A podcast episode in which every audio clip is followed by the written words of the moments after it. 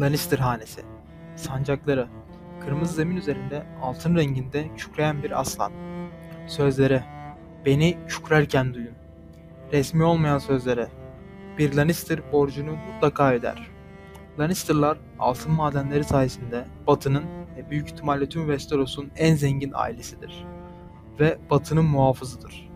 Ama güncel tarihten bahsetmeden önce ilk olarak eski tarihlerine bakalım. Lannister'lar Casterly Kayası'nı inşa etmedi. Ezelden beri orada değillerdi. Casterly Kayası'nda kayanın Casterly'leri yaşamaktaydı. Efsanelere göre ilk Casterly Lord'u bugün dahi ayakta duran Lannisport'a yakın bir köyde yaşayan Casterly oğlu Carlos isimli bir avcıdır. Bir aslan köyün koyunlarını avladığında Carlos aslanın inine kayanın tabanındaki bir mağaraya kadar izlemiştir. Eline sadece bir mızrakla aslanı ve dişisini öldürmüş ancak yeni doğan yavrularını sağ bırakmıştır. Bu eski tanrıları ziyadesiyle memnun eden bir merhamet göstergesidir. Ve tanrılar mağaranın derinliklerine taş duvarların arasında aniden bir gün ışığı süz ışık süzmesi göndermiştir. Carlos altın sarısı renkte parlayan bir bilek kalınlığındaki bu ışığa bakı kalmıştır. Bu hikayenin aslı zaman içinde itip gitmiştir. Ancak Kastil hanesini kuran Carlos ya da başka bir atın atanın kayanın tabanında altın bulduğu ve zaman içinde buradan kazı yapmaya başladığı reddedilmez bir gerçektir. Hazinesini elinden almak isteyenlere karşı mağaranın içine taşınmış ve bu girişlere takviye yapmıştır. Yıllar ve yüzyıllar geçerken torunları altın peşinde derinlere ve daha da derinlere kazmış, bu esnada odalar, salonlar, merdivenler ve kayanın içine koridorlar inşa etmiş, devasa kayayı Westeros'ta yer alan her kaleyi yanında sönük bırakacak bir mabede dönüştürmüşlerdir. Altın saçlı, serseri lan, akıllı lan veya diğer ismiyle akıllı lanın doğudan çıka gelişi kahramanlar çağındadır. Bazıları onun Dardeniz'in karşısından gelen bir Andal macera peresti olduğunu iddia etse de bahsi geçen çağ Andalların Westeros'a gelişinden öncesine tekabül etmektedir. Kökeni her ne olursa olsun tüm hikayeler akıllılanın Casterly'leri kayadan çıkarttığını, her şeyi sahiplendiği konusunda mutabaktır. Bunu başarırken nasıl bir yol izlediği varsayımlardan ibarettir. Hikayenin en popüler halinde Lan, kayanın içine giden hız, gizli bir yol bulmuştur.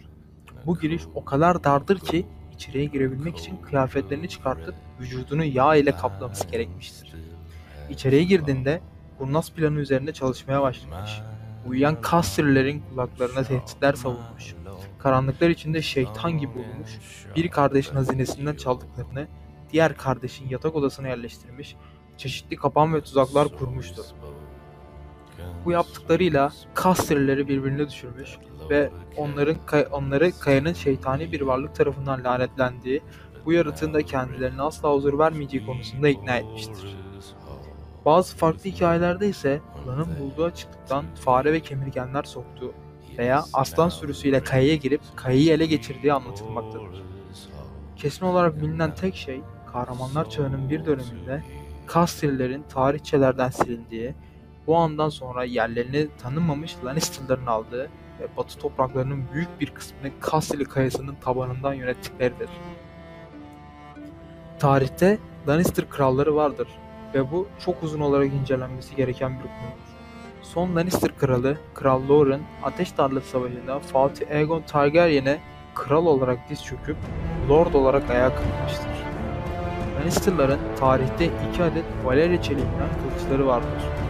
İkinci Tom'un parlak kükreme isimli Valyria kılıcı ile Valyria'ya gitti ve ne kılıcı ne de kendisi geri dönebildi. Ardından yine bir Valyria kılıcı ile onu aramak için giden Tyrion Lannister geri dönemedi ve Lannister'lar iki Valyria çeliğinden kılıçlarını kaybettiler ve günümüzde Tywin Lannister Valyria kılıcının arayışındadır. Tywin Lannister ileriki yaşlarında ve sonrasında 20 yıl boyunca kralın eli olarak hizmet vermiştir ve bu 20 yıl bereketli, adil ve huzurlu geçmiştir. Kral ne kadar Aerys Targaryen olsa da herkes 7 krallığı aslında Tywin Lannister'ın yönettiği konusunda hemfikirdir. Hatta William Payne açık bir şekilde 7 krallığı Aerys'in değil Tywin Lannister'ın yönettiğini söylediğinde 7 kral söylediğinde kral kıskançlıktan William Payne'in dilini kerpetenle aldırmıştı. Bir süre sonra artık kıskanç- kıskançlıktan gözü dönen 2. Aegon Targaryen en güvenilir dostunu görevden almış ve Lord Tywin kayaya geri dönmüştür. Robert'ın isyanı sırasında Tywin Lannister ilk başlarda tarafsız kalmıştır. Üç dişli mızrakta Stark, Tully ve Baratheon ordusu Dorne ve Targaryen ordusuna karşı zafer elde ettiğinde Lord Tywin ordusuyla birlikte kralın şehrine ilerlemiştir. Kralın şehrine vardıklarında Örümcek lakaplı Lord Varys, Aegon II. Targaryen'e bir aslan kanın kokusunu almadığı sürece harekete geçmez diyerek şehrin kapılarını açmaması konusunda kralı uyarmıştır. Ancak 2. Aegon, başüstad Paysel'in de iknasıyla birlikte eski dostu Tywin'in onu kurtarmaya geldiğini düşünmüş ve kralın şehrine kapılarını açarak bir katliama yol açmıştır. Tüm şehre yerleştirilmiş olan çılgın ateşi ateşleme emrini verip kral muhafızı Jaime Lannister'a babası Lord Tywin'in kellesini alma emrini verdiğinde, verdiğinde ise Jaime Lannister tarafından öldürülmüş ve isyanı kesin olarak Robert Baratheon ve dostları kazanmıştır.